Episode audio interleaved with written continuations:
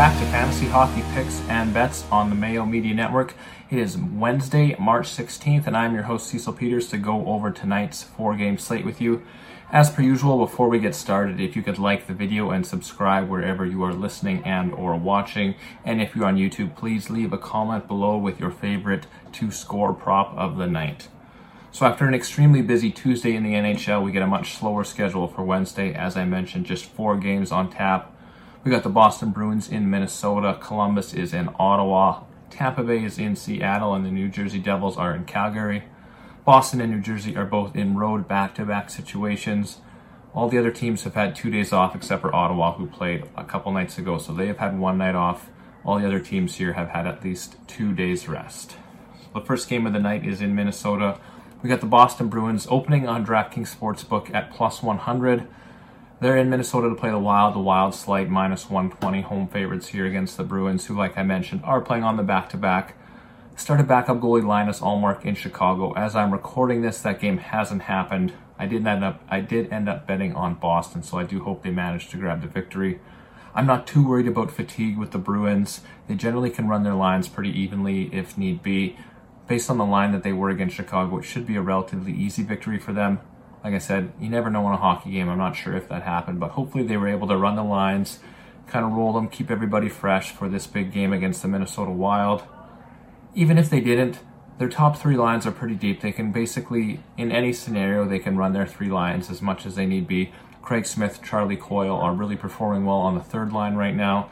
We got Pastrnak on the second line, and of course Brad Marchand and Patrice Bergeron on the first line. So regardless of who has to carry the load one night, it seems like on these really strong, deep teams, different players being able to carry the load on different nights really seems to keep them fresh, keep them going. If Craig Smith scores two goals one night, David Pastrnak takes over the next night. Maybe we get Patrice Bergeron or Brad Marchand the next night. I know minutes wise it doesn't make sense they're all playing the same amount, but just not having to be the guy every single night is really beneficial for some of those top players. And that's the big advantage the Boston Bruins have here. So they continue to play an extremely sound defensive game. One of the best expected goals teams in the entire league all season long, and that's really based on their strong defensive play. Their opponent, the Minnesota Wild, have really one major flaw right now, and that is goaltending. In their past nine games, they have allowed at least four goals in seven of them, and they just can't outscore their way around it. They do have some good players. Kevin Fiala, Matthew Boldy's playing really well. Obviously, Kirill Kaprizov is their superstar. But when you got a guy like Ryan Hartman as your first line center, your team just isn't going to be able to outscore teams 5 to 4 every single night. You saw them outscore the Philadelphia Flyers, you saw them outscore the Detroit Red Wings. But against teams like Boston, you just can't expect to score five goals and win the game that way. So it really confuses me that the Wild are favored here. I do expect that Boston should win this game rather easily. So at plus 100, it's an easy call for me to go to the Boston Bruins. Boston's the toughest defensive opponent that, well, I mean, they're one of the best defensive teams in the league, so they're always going to be a top defensive opponent for any team. But Minnesota hasn't really faced a strong defensive team since back to back losses to the Calgary Flames a couple weeks ago. I think this game will go similar to those. Boston's deep, balanced attack should lead them to victory. And like I said, Linus Ullmark started last game, so Jeremy Swayman, who has been their better goalie lately, he gets the start in this game. It all adds up to a Boston Bruins money line bet for me. Next game of the night is in Ottawa. Columbus Blue Jackets plus 100 at the Ottawa Senators. They are minus 120. Ottawa had a tough loss a couple nights ago to Arizona, outshooting and outplaying the Coyotes in a big way, but they gave up a couple breakaways at bad times. Their goalie hadn't played in a month, and he didn't see many shots, but when he did, they were, like I mentioned, there was a couple breakaways, just some really good opportunities. So Statline showed that the goalie played pretty poorly, cost them the victory. In reality, they outplayed Arizona for most of the game. They actually dominated the shot clock. They had almost 40 shots, played way better. They just gave up a couple bad goals at bad times, and you can't even really blame a cold goalie for giving up a couple breakaway goals. What really stood out to me for Ottawa was just how they dominated with their first and second lines, especially the Josh Norris, Brady Tkachuk, Connor Brown first line. I think they had a Corsi advantage of like 23 to 2 or something absurd. They just dominated the whole entire night, managed scoring on the power play a couple times. I think this game is going to go pretty similar. Columbus profiles like Arizona in a bit in the way that they give up a ton of shots. They're not going to suppress that many. So Ottawa's looking at another 35 40 shot night. Columbus does has a bit, have a bit more offensive punch. so they should be able to get a few more shots on the Ottawa goaltending, which is actually probably a good thing to allow them to get into the game a little bit. But what you're going to see is basically a similar game to the Ottawa Arizona game. There's going to be a lot of shots for the Ottawa Senators. They're going to score a few goals. It's just a matter of if they can limit the damage the other way to three or four goals against. And I don't know that they can do that. It's too early to place a bet on this game for me just because there are so many unknowns with the Columbus Blue Jacket side of things. Boone Jenner, Jakub Voracek, both of them missed the last game. I'm not sure if they're going to be ready for this one. Patrick Laine did play last game, but he is day to he was day to day, kind of being a game time decision at every game right now it seems. So these injuries led to bumps for Jack Roslovic and Cole Sillinger. Sillinger actually had a hat trick in the last game against Vegas. I do like how both of these teams are playing. They're kind of similar. Bunch of offense, not a ton of defense.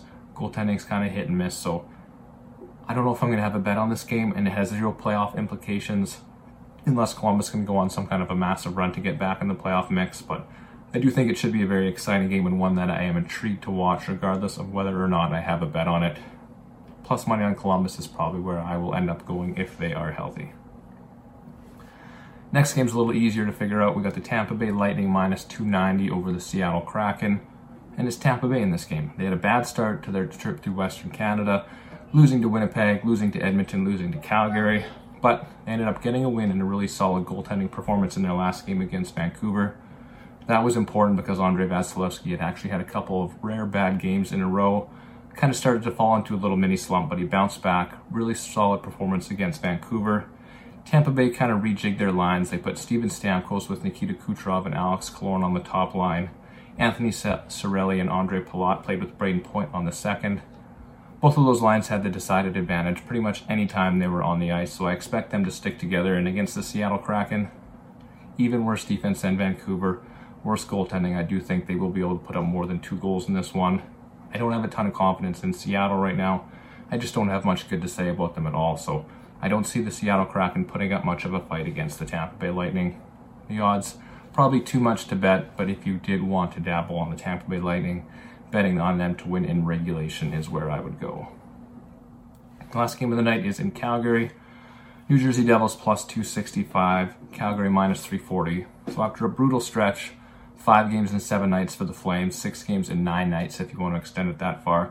Flames finally get on the good side of the NHL schedules. Now they've had a couple days off. They've been sitting at home, and New Jersey played last night in Vancouver and now has to come on the second half of their own back to back situation.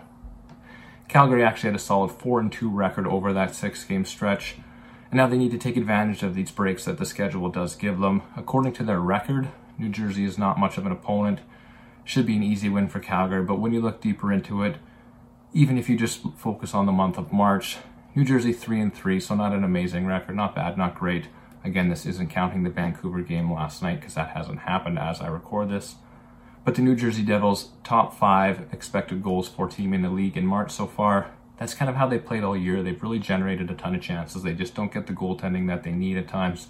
Don't quite have the scoring punch up front the Flames are probably going to take advantage anyhow. They're just it's just going to take their best game. You got Jacob Markstrom coming in uh, rested. He didn't play the last game of their stretch, but he did have a shutout in his last game. Oliver Kylington missed a couple games. I'm not sure if he's back in for this one, but Mike Stone has filled in just fine on the back end. Forwards continue to dominate, especially Johnny Gaudreau. Him, Elias Lindholm, and Matthew Tkachuk should get a ton of chances in this game. They've been in the offensive zone almost every minute of every game that they've played the last little while. So with Gaudreau feeding them passes, I like Tkachuk and Lindholm to score. I like both of those guys to go over their shot props. But at minus 340, I just can't quite justify a bet on the Flames to win here. So simple game on the ice.